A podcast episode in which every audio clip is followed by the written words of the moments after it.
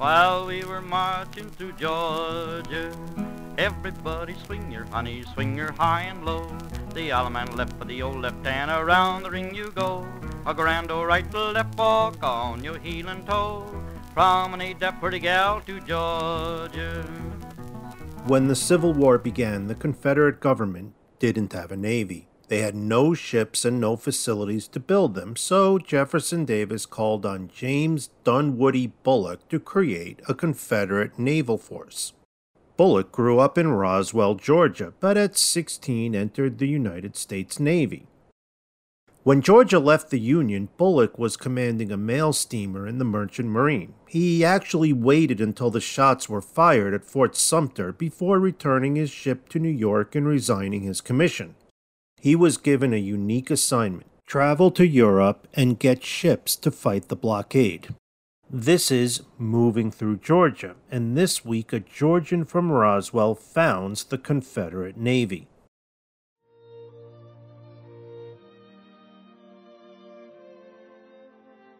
The South wanted steam powered ships that could prey on northern commerce, and they needed them as soon as possible.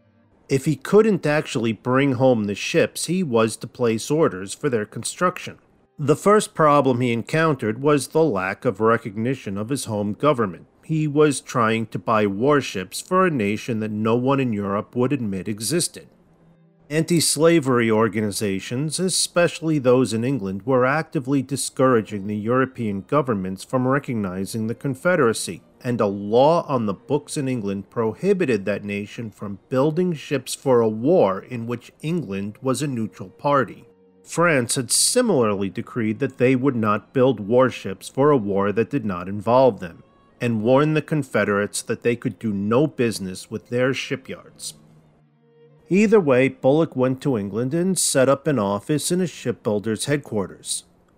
There were no suitable ships for sale, so he began negotiations to build two vessels with two separate firms. He acted as a singular citizen, ordering ships for his own private use. A ruse, but ready cash payments soon convinced the contractors to at least pretend to accept the story. Both ships were to be propelled by sail and steam. They became known as the CSS Florida and the CSS Alabama. He did buy a cargo vessel and filled it with naval armaments and supplies, including uniforms. By now, the lawyers for the builders and Bulloch had come to an agreement. The ships could be built for the Confederacy if they were contracted by private individuals who intended to donate them to the Southern cause, and only if the weapons were installed at sea or at Caribbean ports. All of this was done over the protests of the Lincoln government, who insisted that everybody knew who and what the ship was intended for, but the English continued to say that they were building a simple cargo vessel for a private client. The US even brought a case against the British government in maritime court. As a reward for his success, Bulloch was assigned the rank of commander and given charge of a ship. As he was only a lieutenant before the war, and most Navy officers transferring to the Confederacy retained their rank, this was considered a breach of protocol. Despite objections from other potential ship commanders, Bulloch traveled to England in 1862 to take the helm of the Confederacy's second cruiser. It was christened under the name Enrica and sailed to the Azores to be outfitted. Again, agents of the United States filed protests claiming that the English shipbuilders were violating the law, and those protests were again ignored.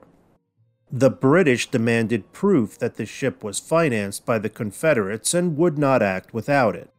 The United States was actually able to provide that evidence, and for a while it looked like the new ship would be seized. Bulloch, however, was permitted just to take her out once on a trial run. The Enrica never came back. Her name was changed to Alabama and the Confederate flag was hoisted, but as it sailed to America, Bulloch returned to England. France had developed a new kind of floating artillery battery known as an ironclad, and Bulloch was sent to procure some for the South. Now, these vessels definitely couldn't be disguised as merchant ships, but the Liverpool shipbuilders set to work on them anyway. They would be 220 feet long and 42 feet wide, with 3 to 4.5 inches of armor plating. And again, the pleas of the United States that these ships were being built illegally went unanswered.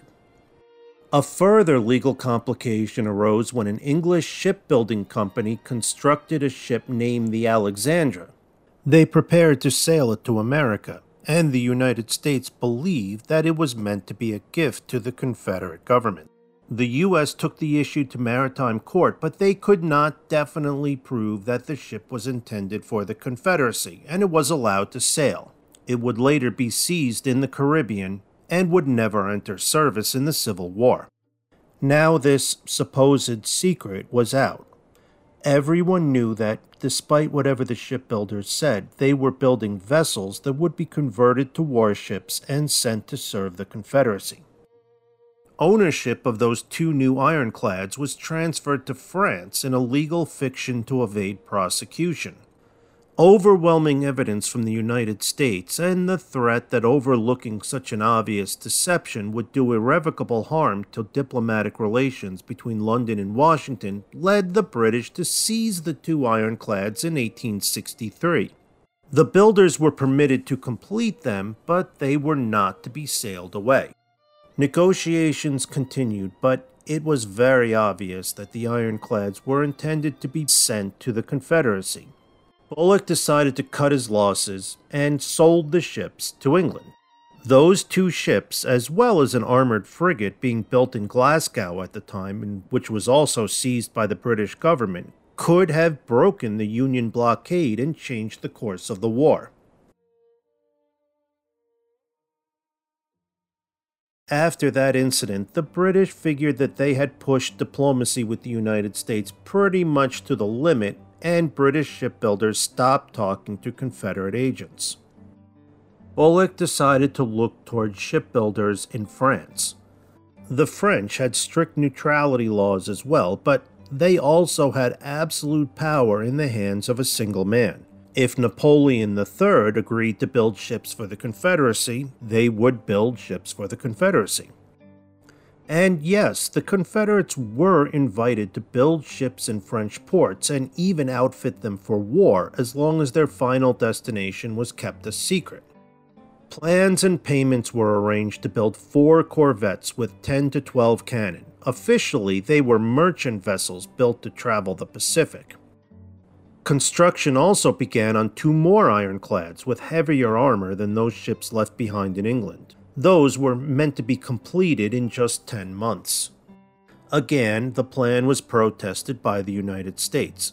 Essentially, the Emperor of France had given permission for these ships to be built under the condition that their eventual use be kept secret, but this secret was out and it was being passed throughout Europe.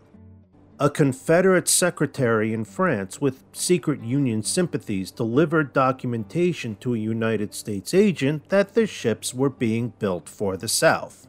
To spur on the French officials, the existence of the ships was revealed to the French Chamber of Deputies and to a Paris newspaper.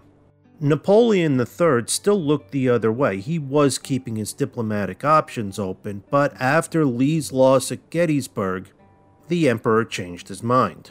The six ships under construction were sold to European countries.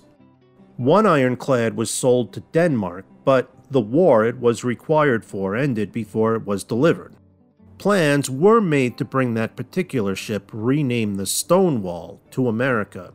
It arrived in time to see the close of the war and was sold to Cuba. But Bulloch was successful in other ways.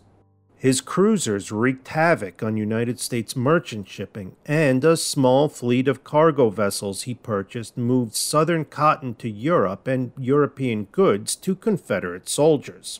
Other agents managed to have ships built, and some were purchased from Europe. One, the Shenandoah, was purchased in England and sailed to the Pacific to attack United States whaling vessels.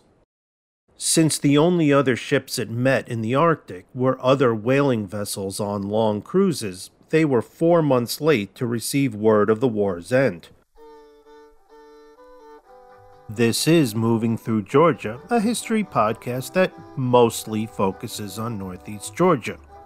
If you like what you hear, please consider leaving a review or five stars. That sort of thing really helps get the podcast out to other people. And just a quick note Saturday, April 8th at Sweetbreads in Demorest, we're going to have a live show. Going to try to have some fun with this, do some colorful characters that lived in Habersham, some of the history of Demorest and Habersham, a little bit about temperance and the evils of liquor, which, as you know, is a big part of Demorest's history, and some true crime, because you can't have a podcast without true crime.